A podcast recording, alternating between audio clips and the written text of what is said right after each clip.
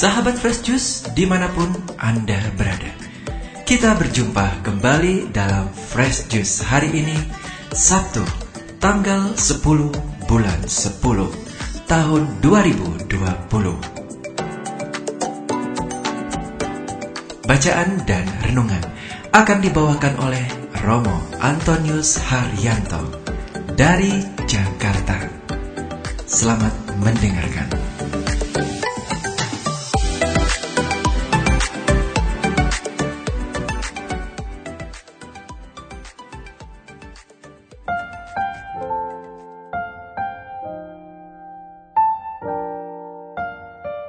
Bapak Ibu, saudara-saudari dan teman-teman muda yang terkasih, apa kabarnya? Semoga Anda selalu sukacita, jaga iman, jaga imunnya, dan tetap sehat, tetap bahagia, dan saling membantu di saat yang tidak mudah ini karena pandemi corona ini, tetapi kita tetap optimis bisa melewati perjalanan ini. Bapak Ibu, saudara-saudari dan Teman-teman muda yang terkasih, pada hari ini 10 Oktober 2020, permenungan kita diambil dari Injil Lukas bab 11 ayat 27 sampai 28. Ketika Yesus masih berbicara, berserulah seorang perempuan dari antara orang banyak dan berkata kepadanya, Berbahagialah ibu yang telah mengandung engkau dan susu yang telah menyusui engkau tetapi ia berkata, "Yang berbahagia ialah orang yang mendengarkan firman Allah dan yang memeliharanya. Yang berbahagia ialah mereka yang mendengarkan firman Allah dan yang memeliharanya." Demikianlah sabda Tuhan. Terpujilah Kristus.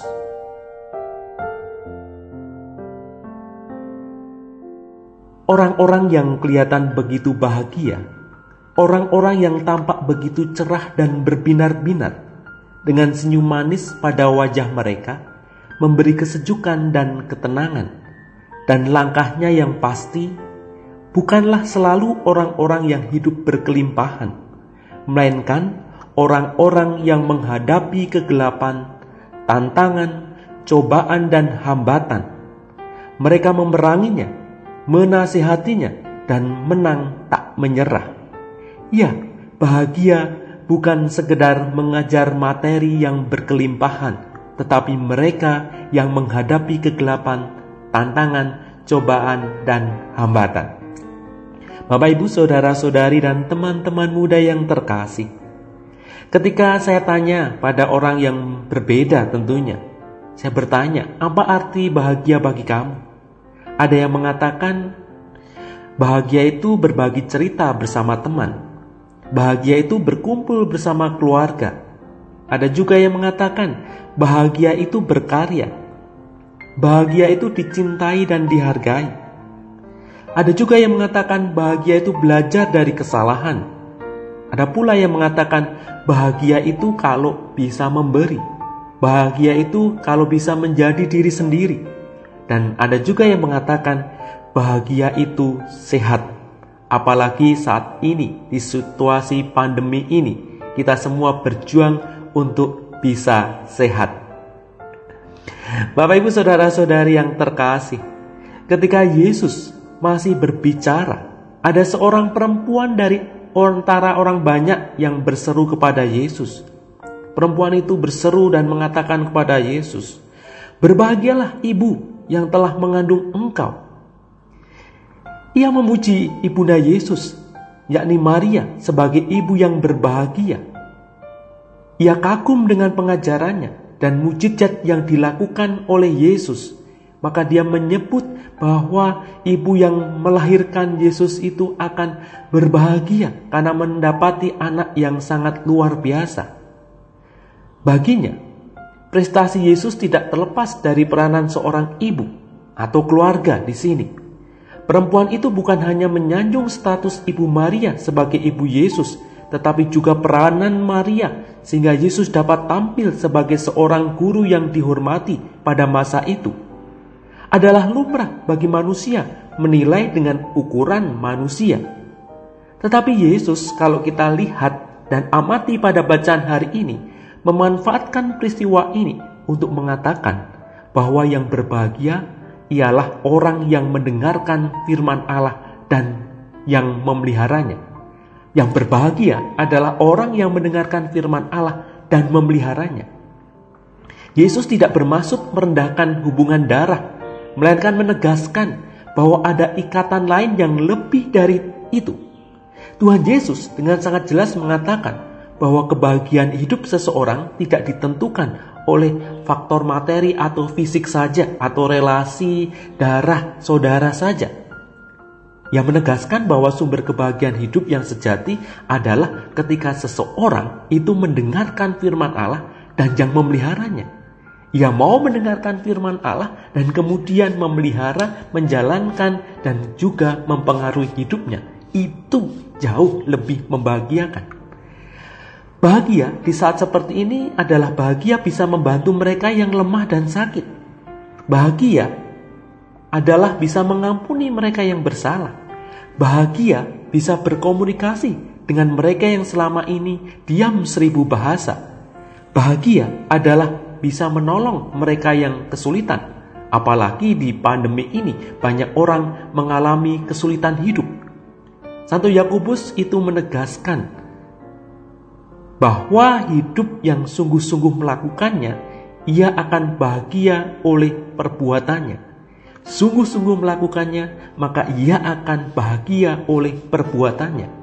Perbuatan yang diajak oleh Allah, perbuatan yang difirmankan, kemudian dihidupi dan dijalankan, itu yang membahagiakan dan jauh lebih membahagiakan. Mother Teresa mengatakan, bagikan cinta ke mana pun Anda pergi, jangan biarkan seorang pun meninggalkan Anda tanpa merasa bahagia Bahagia cinta ke mana, bagikan cinta ke mana pun Anda pergi. Jangan biarkan seorang pun meninggalkan Anda tanpa merasa bahagia. Maka Mother Teresa sampai berani melayani mereka yang mengalami situasi berat karena sakit. Bahkan sering kali Mother Teresa mendapati mereka yang sangat kritis antara hidup dan mati dan dia menolong mereka dan merawat mereka sehingga bisa meninggal dengan layak dan bahagia. Ia tidak ingin meninggalkan mereka dengan tidak bahagia. Ia mau membagikan cintanya. Maka sampai saat ini karya-karya dari Missionary of Charity yang dibangun oleh Mother Teresa di tahun 2007 itu sedikitnya memiliki 450 bruder rohaniwan Katolik awam yang tidak ditabiskan dan kemudian lima ribuan biarawati di seluruh dunia yang menjalankan 600 misi, sekolah dan tempat penampungan di 120 negara. Karyanya yang awalnya kecil berkembang menjadi besar karena dia mau mendengarkan firman Allah dan kemudian menghidupi, memeliharanya, dan menjalankannya.